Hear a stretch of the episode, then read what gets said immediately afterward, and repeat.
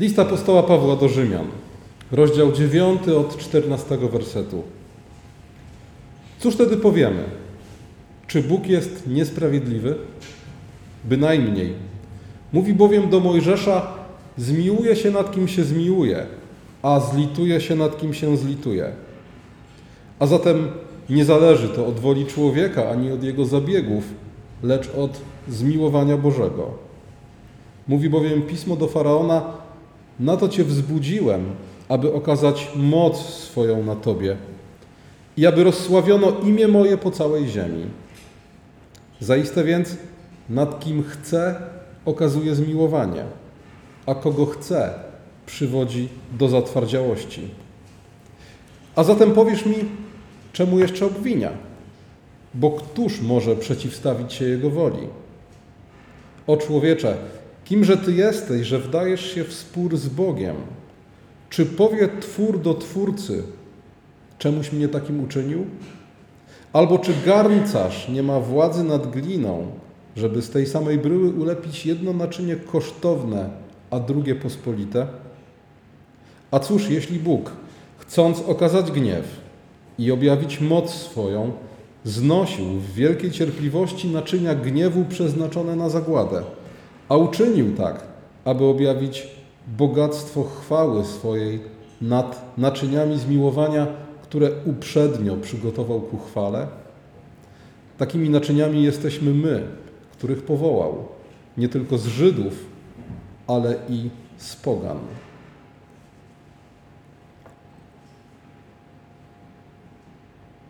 Czy Bóg jest niesprawiedliwy? Takie pytanie. Albo jeszcze częściej zarzut.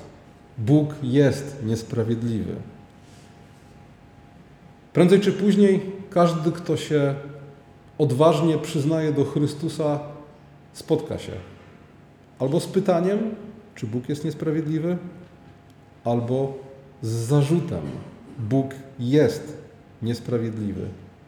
Każdy z nas prędzej czy później będzie musiał się z tym zmierzyć. Nic dziwnego, że musiał zmierzyć się z tym również apostoł Paweł. I zmierzył się w liście do Rzymian. Dlaczego w liście do Rzymian? Dlatego, że list do Rzymian jest takim usystematyzowanym wykładem Ewangelii. Większość z Was zna książkę Stuarta Eliota List do Rzymian Ewangelia, jaką jest naprawdę. Ten podtytuł książki Eliota trafia w sedno. List do Rzymian to jest prezentacja Ewangelii, taką, jaką ona naprawdę jest. Jest to spójny, konsekwentny wykład Ewangelii Chrystusowej.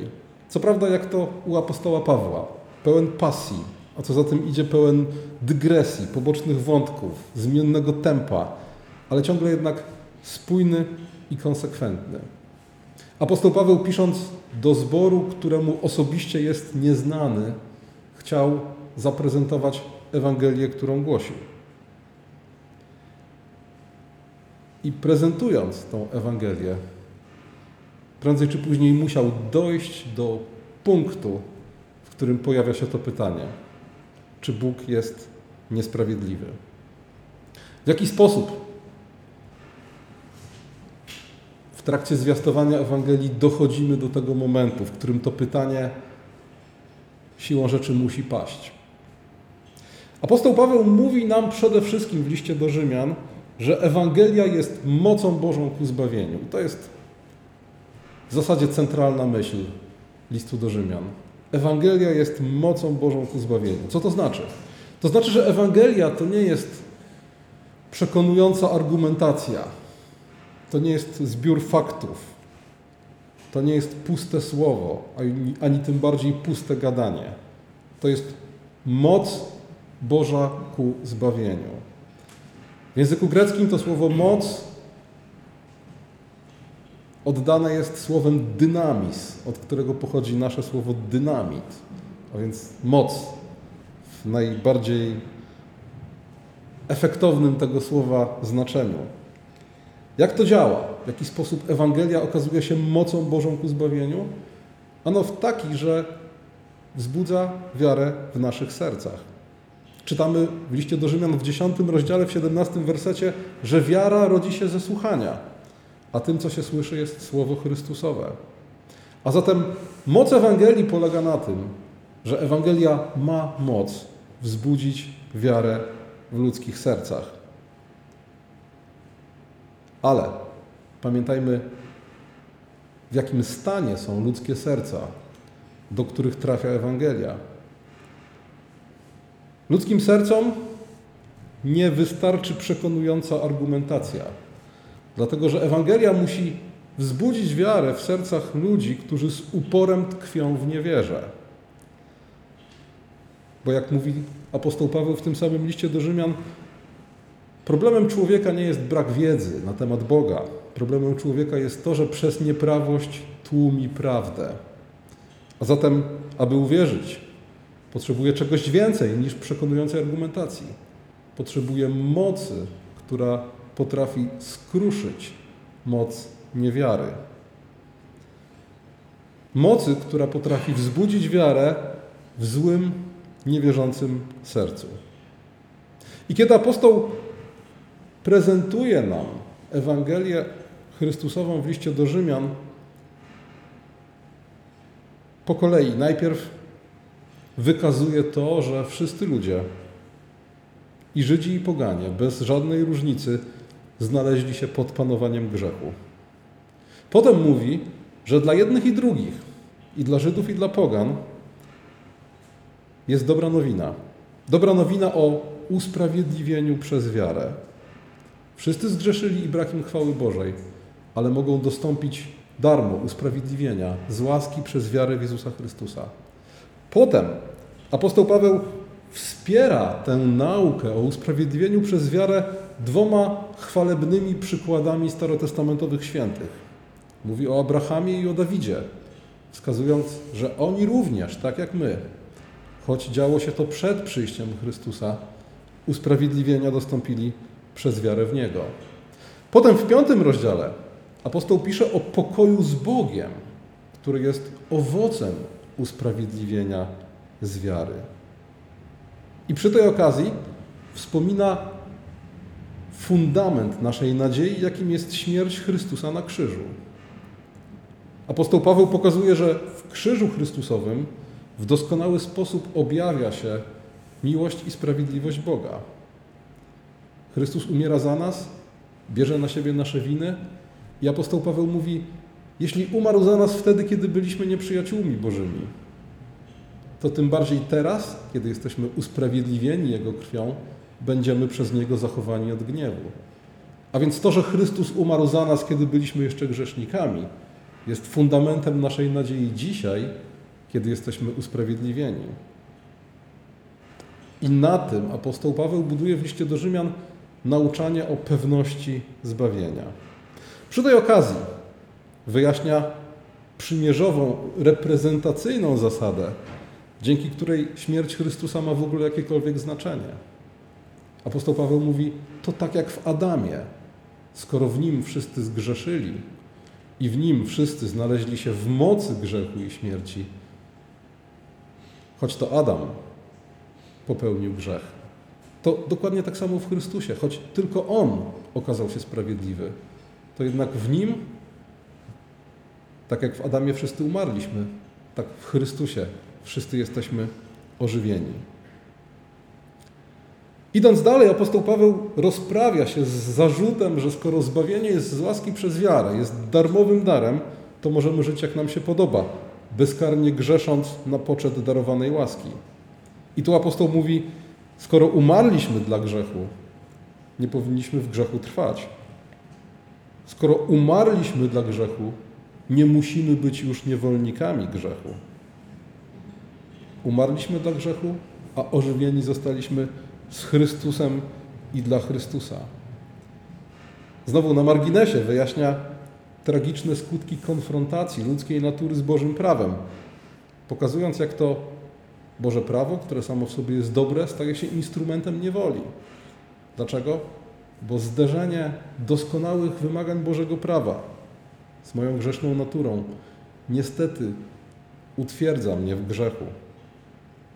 Ale apostoł Paweł mówi: ale w Chrystusie, uwolnieni od grzechu, usprawiedliwieni, jesteśmy powołani do chwalebnej wolności dzieci Bożych, która z jednej strony jest wolnością od grzechu, bo umarliśmy dla grzechu, a z drugiej strony jest wolnością od prawa, bo prawo stało się instrumentem grzechu i śmierci. Ale oczywiście apostoł Paweł wyjaśnia, że wolność od prawa to nie jest licencja na nieposłuszeństwo prawu, ale to raczej nowe posłuszeństwo w duchu, a nie w ciele. Przy tej okazji opisuje zmaganie człowieka, którego ciało jest martwe z powodu grzechu, a duch żywy z powodu usprawiedliwienia. I dlatego apostoł Paweł mówi: doświadczamy rozdwojenia. Dlatego nie czynimy tego, co chcemy. Trzyma nas się zło, którego nie chcemy. I dlatego też cały czas grozi nam niestety niebezpieczeństwo popadnięcia na nowo w niewolę grzechu. I dlatego apostoł Paweł mówi o bardzo konkretnej alternatywie. Jeśli według ciała żyjecie, umrzecie. Jeśli duchem sprawy ciała umartwiacie, żyć będziecie. Dlatego tych, którzy rozpoznali swój grzech, rozpoznali jedyną drogę zbawienia w Chrystusie, cieszą się teraz pokojem z Bogiem, który wynika z usprawiedliwienia z wiary. Tych właśnie apostoł Paweł przestrzega. Nie bądźcie dłużnikami ciała, nie żyjcie według ciała, bo jeśli według ciała żyjecie, pomrzecie, ale jeśli duchem sprawy ciała umartwiać będziecie, będziecie żyć. I pośród tego wszystkiego, w ósmym rozdziale listu do Rzymian pojawia się radosna pewność zbawienia. Zobaczcie, to jest ciekawe. Ten temat pewności zbawienia, on się pojawia już w piątym rozdziale. Apostoł Paweł najpierw mówi o, o tym, że wszyscy zgrzeszyli i brak mi chwały Bożej. Potem mówi o usprawiedliwieniu z wiary, podaje starotestamentowe przykłady. Na tym buduje nauczanie o pewności zbawienia. A potem w szóstym, siódmym rozdziale zdaje się jakby poddawać tę pewność próbie. No bo mówi o tym, że trzyma nas się zło, którego nie chcemy. Ciało jest martwe z powodu grzechu. Możemy żyć według ducha, ale możemy żyć też według ciała. Pojawiają się pewne rysy na tym fundamencie pewności zbawienia. Ale kiedy apostoł Paweł do tego tematu wraca w ósmym rozdziale, to ten temat na chwilę zagłuszony w ósmym rozdziale triumfuje. Dlaczego? Dlatego, że podsumowując wszystkie te zastrzeżenia, apostoł Paweł mówi: Jeśli Bóg z nami, któż przeciwko nam? On, który własnego syna nie oszczędził, jakby miał wraz z nim nie darować nam wszystkiego. Apostoł Paweł mówi, że wszystkie te rzeczy, wszystkie te próby, które przechodzimy, to zmaganie ciała martwego z powodu grzechu, z duchem, który jest żywy przez usprawiedliwienie. Te wszystkie pokusy, aby żyć według ciała i ryzyko popadnięcia na nowo w niewolę grzechu. To wszystko jest realne, to wszystko jest trudne, to wszystko jest bolesne jako doświadczenie, ale to wszystko jest niczym wobec mocy Bożej, która nas strzeże i która tak naprawdę jest źródłem naszej pewności. Bo źródłem naszej pewności jest to, że jak apostoł Paweł pisze w ósmym rozdziale od 28 wersetu, Bóg współdziała we wszystkim ku dobremu. Z tymi, którzy Boga miłują, to jest z tymi, którzy według Jego postanowienia są powołani. A więc kiedy przypomnimy sobie to, o czym apostoł Paweł mówił w szóstym, siódmym rozdziale, te wszystkie zmagania i problemy, apostoł Paweł mówi, również w tym wszystkim Bóg współdziała ku dobremu z tymi, których powołał. Bo tych, których przedtem znał, przeznaczył, aby stali się podobni do obrazu Syna Jego, a On, żeby był pierworodnym pośród wielu braci, a których przeznaczył, tych i powołał, a których powołał, tych i usprawiedliwił, a których usprawiedliwił, tych i uwielbił. W tym krótkim fragmencie apostoł Paweł przedstawia coś, co w teologii nazywa się Ordo Salutis, czyli porządek zbawienia. Jak to się dzieje, że my, którzy byliśmy wrogami Boga, teraz jesteśmy zbawieni, jesteśmy Jego przyjaciółmi, Jego dziećmi. Otóż stało się tak dlatego, że nas przeznaczył, abyśmy stali się podobni do obrazu Syna Jego, a tych, których przeznaczył, w odpowiednim momencie powołał, posyłając swoje słowo. Ewangelię, która jest mocą Bożą ku zbawieniu. Ewangelię, która wzbudziła wiarę w naszych martwych, zbuntowanych sercach. A kiedy to uczynił, kiedy przez wiarę wzbudzoną w naszych sercach przez Ewangelię rozpoznaliśmy w Chrystusie Zbawiciela, On nas na tej podstawie usprawiedliwił. A tych, których usprawiedliwił, tych uwielbi.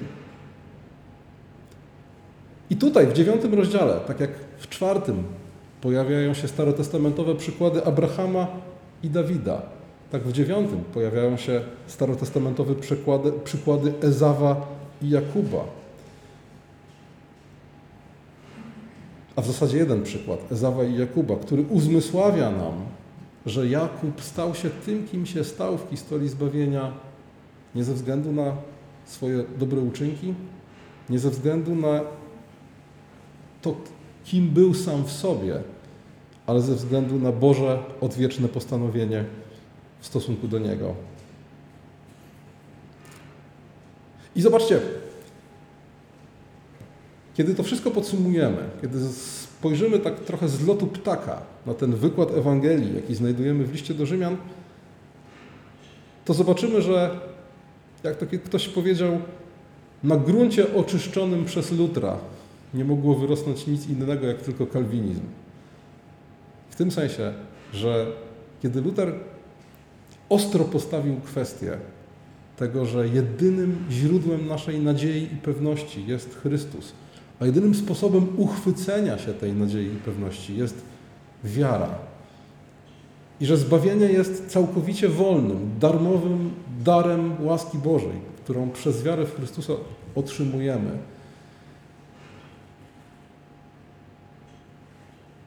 To wtedy stawia, wtedy pojawiają się te wszystkie pytania. No dobrze, ale to w takim razie dlaczego jedni są zbawieni, drudzy nie? Czy Bóg jest niesprawiedliwy? I na to pytanie na te pytania apostoł Paweł w dziewiątym rozdziale listu do Rzymian odpowiada. Bo jeśli to wszystko podsumujemy, zobaczymy, że Bóg byłby sprawiedliwy, potępiając wszystkich. Wszyscy zgrzeszyli i brak im chwały Bożej.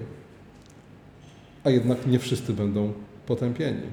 Widzimy, że Bóg zbawia z łaski przez wiarę, bez względu na ludzkie wysiłki, a jednak nie wszyscy dostępują zbawienia. Widzimy, że Ewangelia jest mocą Bożą ku zbawieniu, że Ewangelia ma moc wzbudzić wiarę w złym, niewierzącym sercu, a jednak nie we wszystkich sercach tę wiarę wzbudza. Widzimy, że wiara rodzi się ze słuchania, a jednak nie wszyscy, którzy słyszą, wierzą. Widzimy, że w Adamie wszyscy zgrzeszyli. Wszyscy, którzy są Adamie, w Adamie zgrzeszyli, wszyscy ludzie.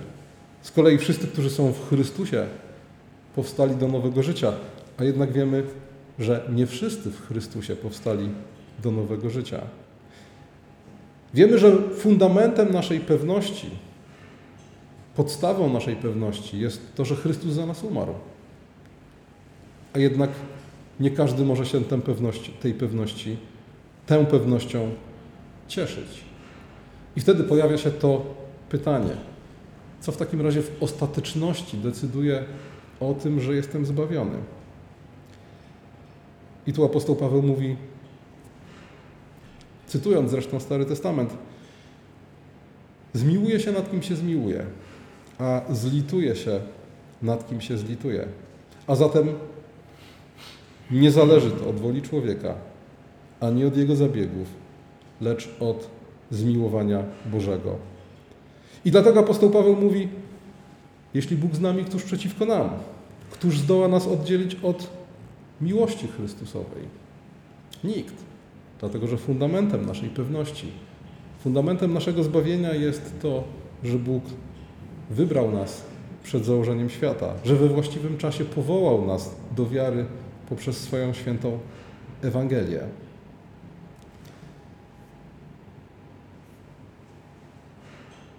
Kiedy mówimy o wybraniu, nie wolno nam zrobić jednej rzeczy. Nie wolno nam tej doktryny wyrwać z kontekstu listu do Rzymian. Bo jeśli ją wyrwiemy, to nagle okazuje się, że staje się ona czymś kompletnie niezrozumiałym w kontekście tego, co Pismo Święte mówi nam o Bogu, o Jego miłości, w kontekście tego wszystkiego, co Biblia w ogóle mówi nam o czymkolwiek.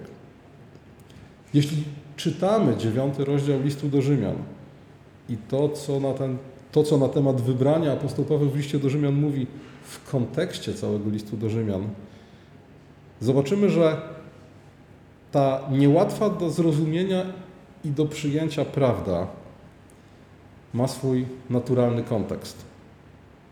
Bóg pewnym sensie uchyla nam rąbka tajemnicy, jeśli chodzi o swój plan zbawienia.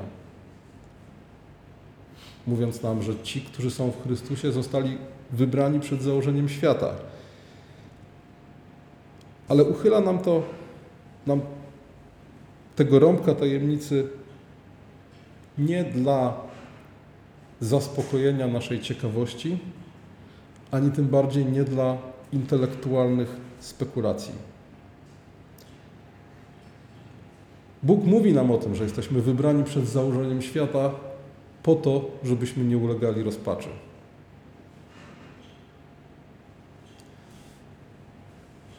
List do Rzymian mógłby skończyć się teoretycznie na piątym rozdziale.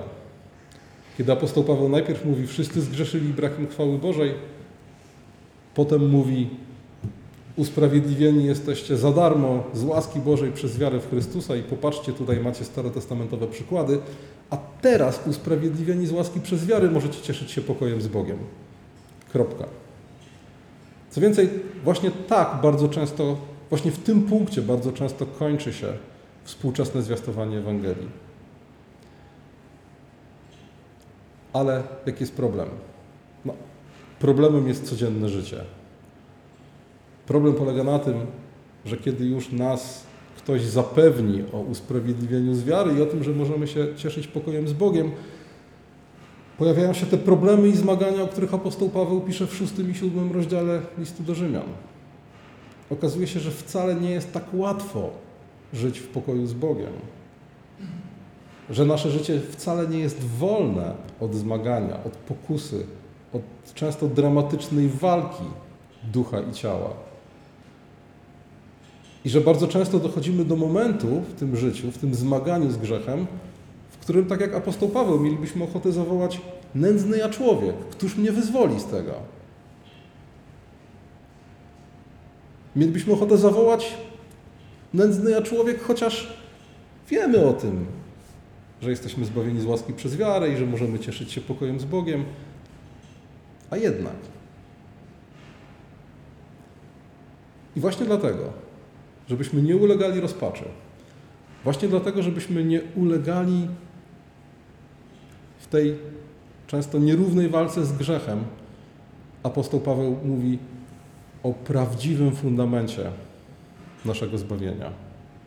O tym, że jakkolwiek dramatyczne mogą być nasze zmagania z grzechem, jak, niezależnie od tego, jak często mamy ochotę krzyczeć nędzny ja człowiek, któż mnie wyzwoli z tego ciała śmierci, to jednak ostatecznie źródłem mojej pewności jest Bóg i Jego odwieczne postanowienie, a nie ja sam.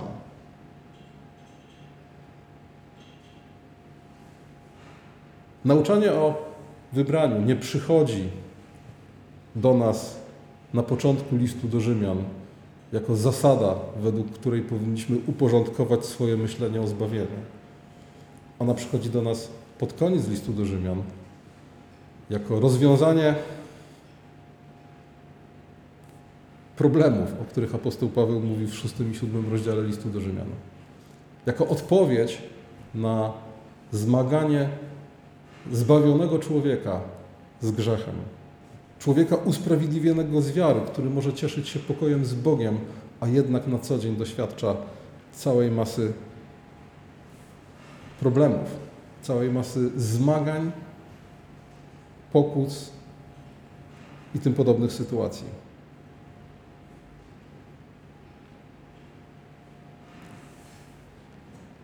Apostoł Paweł mówi, Bóg nie jest niesprawiedliwy.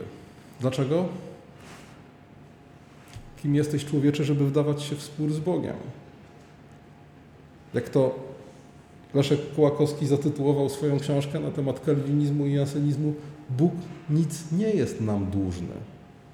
To jest bardzo trudne do zrozumienia w czasach, kiedy człowiek jest miarą wszystkiego.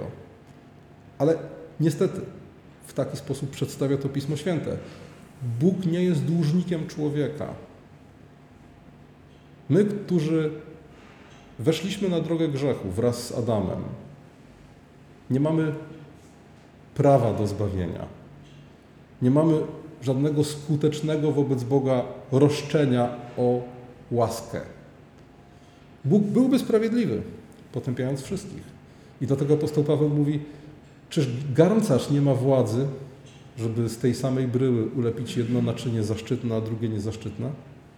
Czy Bóg nie ma prawa powiedzieć, tak jak powiedział faraonowi, zmiłuje się nad kim się zmiłuje, a zlituje się nad kim się zlituje? Czy nie ma prawa powiedzieć, tak jak powiedział faraonowi, na to cię wzbudziłem, aby okazać moc swoją na tobie? Oczywiście ma prawo to powiedzieć. I słuchajcie, to ta odpowiedź Pawła na pytanie, czy Bóg jest niesprawiedliwy, ona jest dla współczesnego człowieka bardzo trudna do zaakceptowania.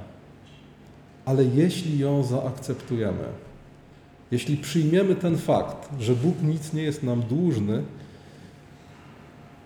od tego momentu jesteśmy w stanie zupełnie na nowo i zupełnie inaczej zrozumieć ciężar słowa łaska. Jesteśmy w stanie zrozumieć ogrom Bożego miłosierdzia. Bóg, który nic nie jest nam dłużny, stał się człowiekiem, aby umrzeć za nas. Wziął na siebie nasze grzechy. Związał się raz na zawsze z ludzką naturą, po to, żeby uniżywszy się, stając się człowiekiem, wywyższyć nas jako swoich braci i już na wieki powiązać nasze zmartwychwstałe w Chrystusie życie z życiem Trójcy. On, który mógł potępić wszystkich, okazał łaskę nam, którzy byliśmy niegodni, tak samo jak wszyscy inni niegodni grzesznicy na ziemi. Czy Bóg jest niesprawiedliwy? Bóg nie jest niesprawiedliwy. Tak jak nie jest niesprawiedliwy ten właściciel winnicy, który zapłacił jednego denara tym, którzy pracowali godzinę i tym, który, którzy pracowali 12 godzin. Bo jak mówi, czy nie mogę czynić z tym, co moje, co chcę? Dar życia, którego Bóg nam udzielił w Chrystusie, należy do Niego. Nie mamy żadnego roszczenia w stosunku do Boga, aby móc się tego daru domagać. Otrzymujemy go jako dar wolnej łaski w Chrystusie. I znowu, Pismo Święte nie mówi nam o tym po to, żebyśmy nagle poczuli się lepiej, żebyśmy nagle zaczęli się ponad kogokolwiek wywyższać. Bo jakbyśmy sobie doczytali ten list do Rzymian do końca, to zobaczylibyśmy, że ani Żyd, ani poganin. Nikt nie ma prawa wywyższać się, a już tym bardziej nie ma prawa wywyższać się ten, który dostąpił łaski z tego powodu, że dostąpił łaski. Bo znowu, łaska została nam dana w Chrystusie całkowicie za darmo. A więc nie po to, żebyśmy się wywyższali nad innych, ale po to, żebyśmy w codziennym zmaganiu z grzechem mieli mocny fundament nadziei. Właśnie po to apostoł mówi nam o tym, że zostaliśmy wybrani przed założeniem świata. Właśnie po to mówi nam, że Bóg w swojej łaskawości postanowił uczynić z nas naczynia do celów zaszczytnych. I to jest przesłanie dziewiątego rozdziału listu do Rzymian. To jest przesłanie Ewangelii dla nas, żebyśmy nie upadali na duchu, żebyśmy nie ulegali pokusom, żebyśmy wołając, tak jak apostoł Paweł, któż mnie wyzwoli z tego ciała, śmierci, a znali odpowiedź. Tym, który nas wyzwala, jest Bóg. I czyni tak dlatego, że w Chrystusie nas umiłował. Amen.